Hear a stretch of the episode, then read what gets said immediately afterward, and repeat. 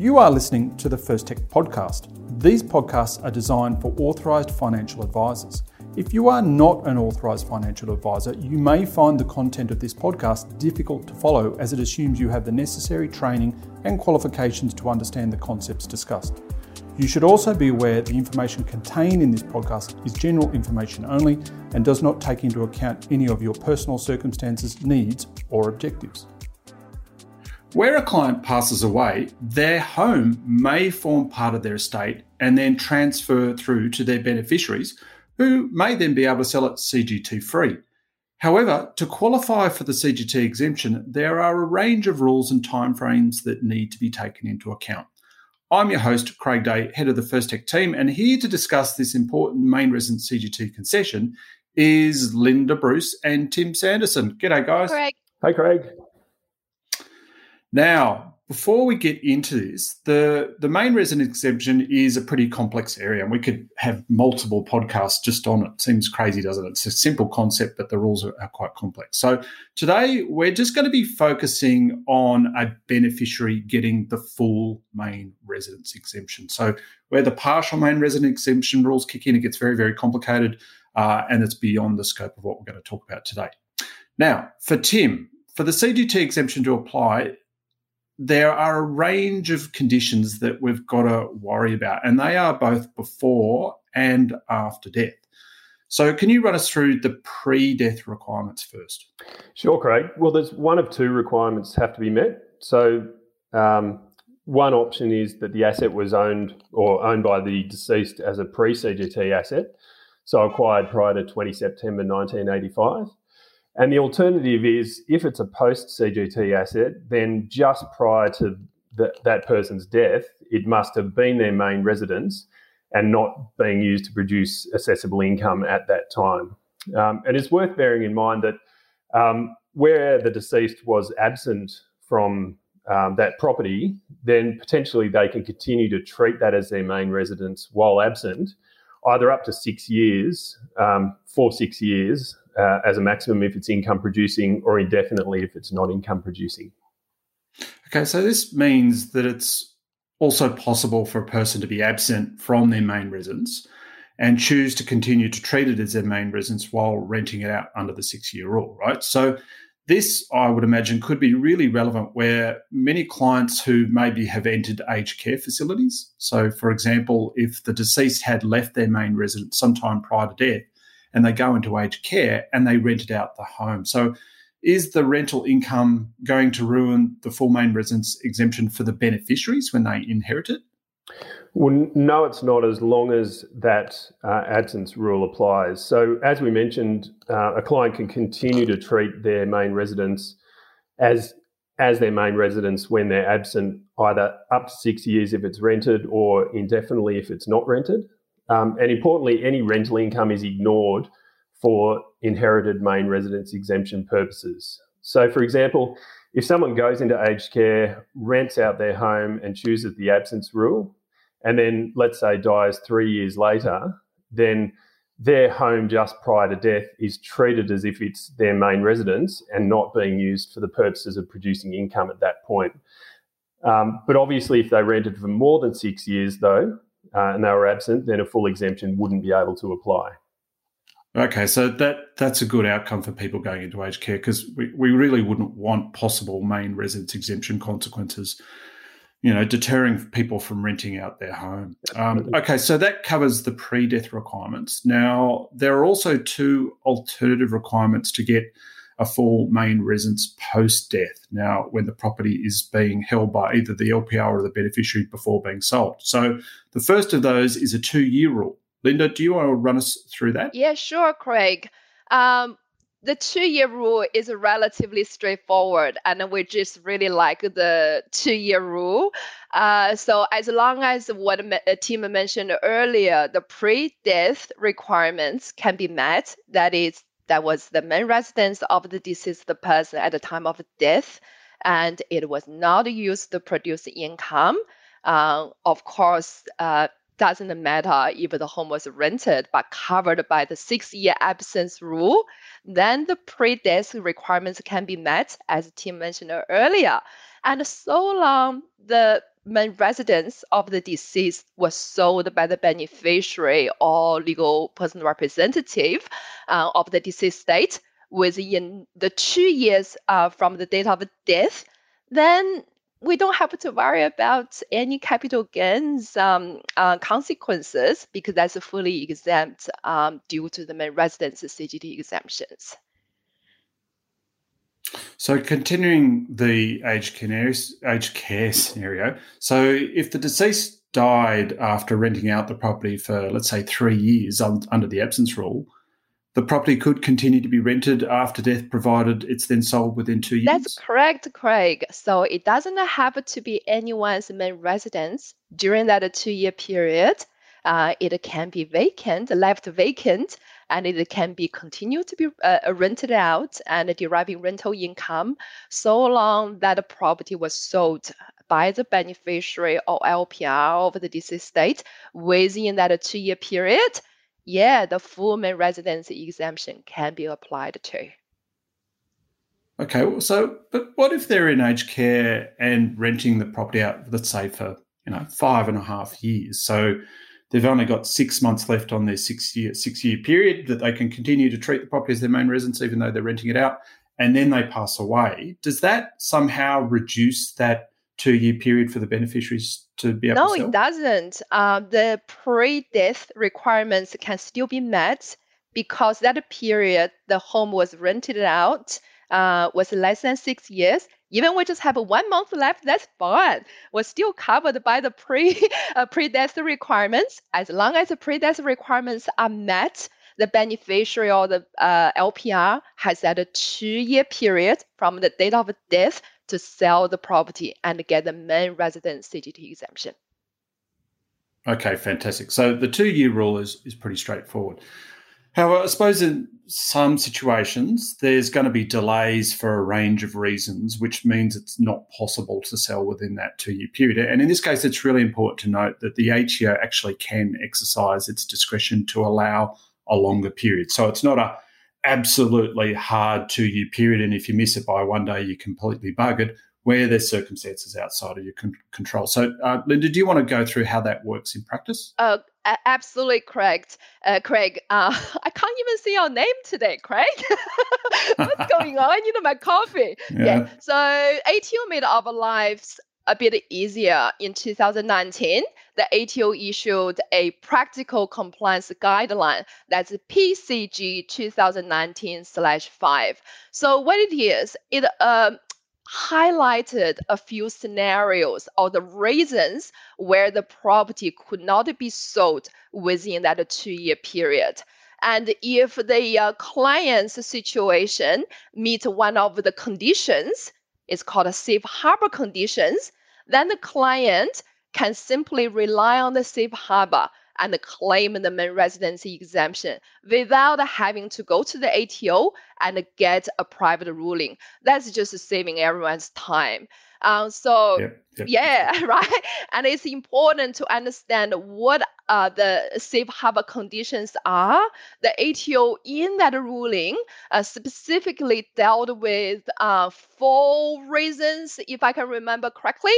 And recently, in recent days because of COVID, uh, and there all, there was all sorts of restrictions from um, uh, real estate um, uh, selling activities. So the ATO actually amended that compliance guideline and added COVID uh, to uh, one of the accept acceptable safe harbor uh, reasons or conditions um, to allow people to extend the two year period without having to go to AT, the ATO and get a private ruling. Um, Craig, do you want me to go through some of the reasons uh, highlighted by the safe, uh, safe harbor ruling?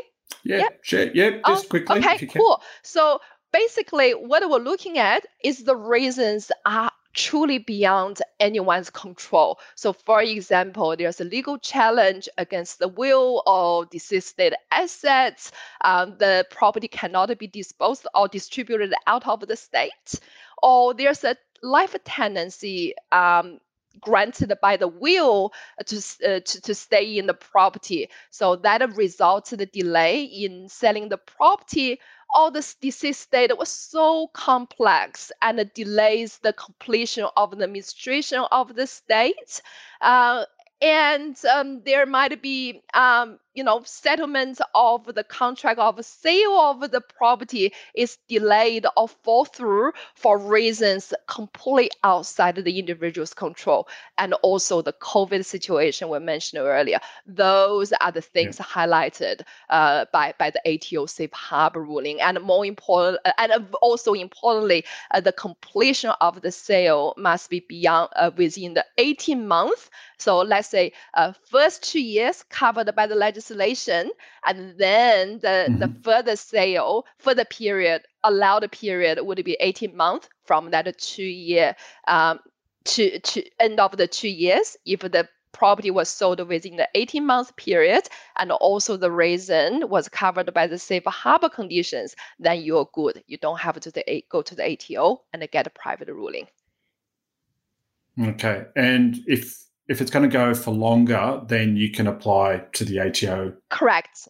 That That's situation. right. If yeah. the reason yeah. is not uh, covered by the safe safe harbor conditions, or if the completion of the sale are not covered by the further 18 months, that's not end of the story. Go to the ATO and get the ruling. Yeah.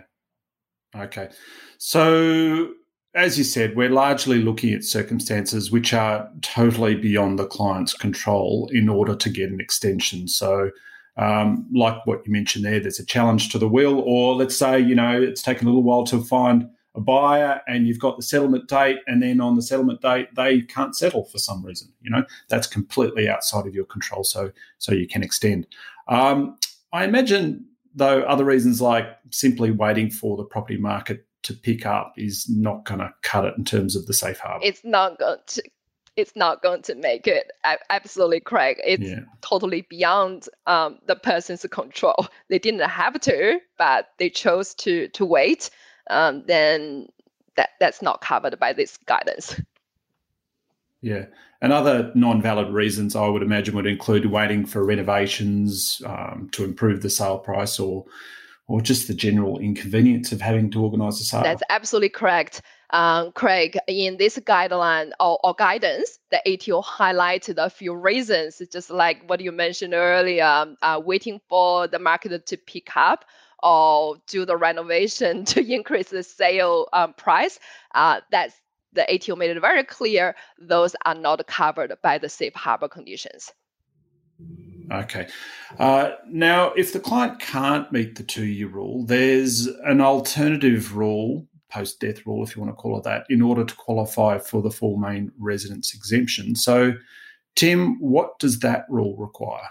Sure. So, if the pre death requirements that we mentioned earlier are met, but the property isn't sold within two years or the longer extended period that Linda mentioned, um, then a full main residence exemption can still apply. But in order for that to happen at all times from the date of death until the sale, the property needs to be the main residence of one or more of the client who's inherited the, and is selling the property, the deceased person's spouse, or a person who's got a right to occupy the property under the will. So, a life tenant, for example.